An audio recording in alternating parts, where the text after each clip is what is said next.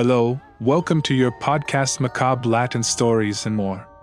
Remember to read the warning notice in the description before listening. Stop and continue.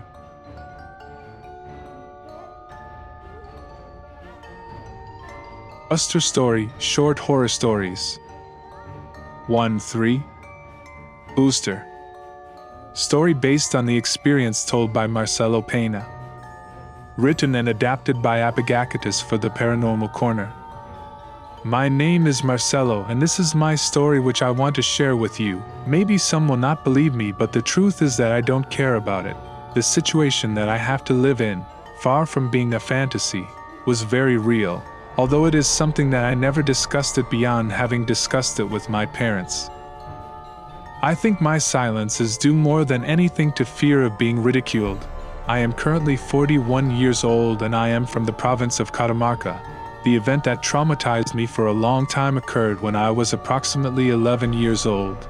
At that time, I lived in a very quiet neighborhood, and as a child, I had a group of friends of the same age. Specifically, one of the group lived very close to my house. His name is Gustavo Aguirre. This my friend had a German sheepdog as a pet, which was very playful with everyone. Everything I said above is important, since although I am the protagonist of the story, it happened at Gustavo's house. My friend had a birthday the way to celebrate they threw a party to which we were invited along with the other boys. We all went home and it was a late summer night and being around 8 at night, we were a bit bored without knowing what to do. That's when one of the boys says that we should play hide and seek. All of us present willingly accepted the idea. When we began to play hide and seek, Gustavo's mother warned us not to loot the wood that she had placed on the stairs that led to the terrace. Since that booster was there, I didn't want to go down and bother the other guests at the party. I had no better idea than to hide in that place. The terrace was wide and there was a water tank, and at the base of the tank was where I had planned to hide. I remember that it was not completely dark yet.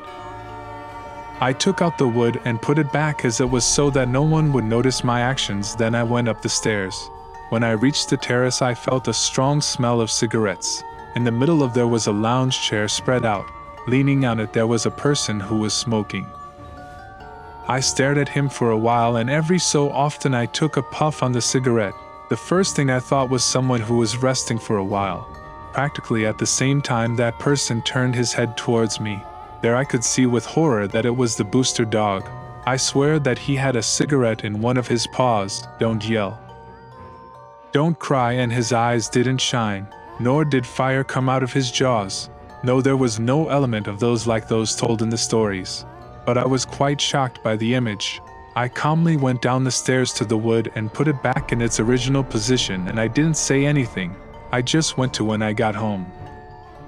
My parents were preparing dinner. When they saw me, they asked me if the party had ended so quickly and so early. I told them no. I had only sold myself because I was bored. I lay down on my bed, and among the remains, I finally fell asleep. I never talked about what happened with anyone else until I was about 12 years old. When I got home, I heard my parents talk about a priest and the police being present at the Aguirre house. Between curious and astonished, I asked them what had happened. They told me that something bad and something strange and unknown had happened with that dog and that the police even had to shoot it to death.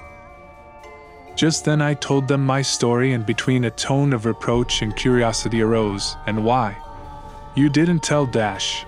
I argued that it must have been the fear that kept me silent all that time. The house had to be blessed, and my fear was so much that I never asked my friend or his family what had really happened. Only a few few of my friends know about this for fear of being laughed at. I know what happened to me, and I also know that there are people outside who have also had strange things happen to me. Uster story based on the facts told by Marcelo Pena written and adapted by Abacatus for the Paranormal Corner if you want to hear more stories we read in the next story.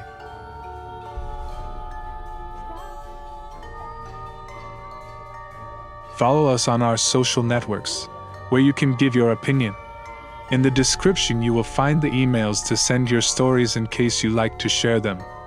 I appreciate your preference. We will hear from you in the next episode macabre Latin stories, and more.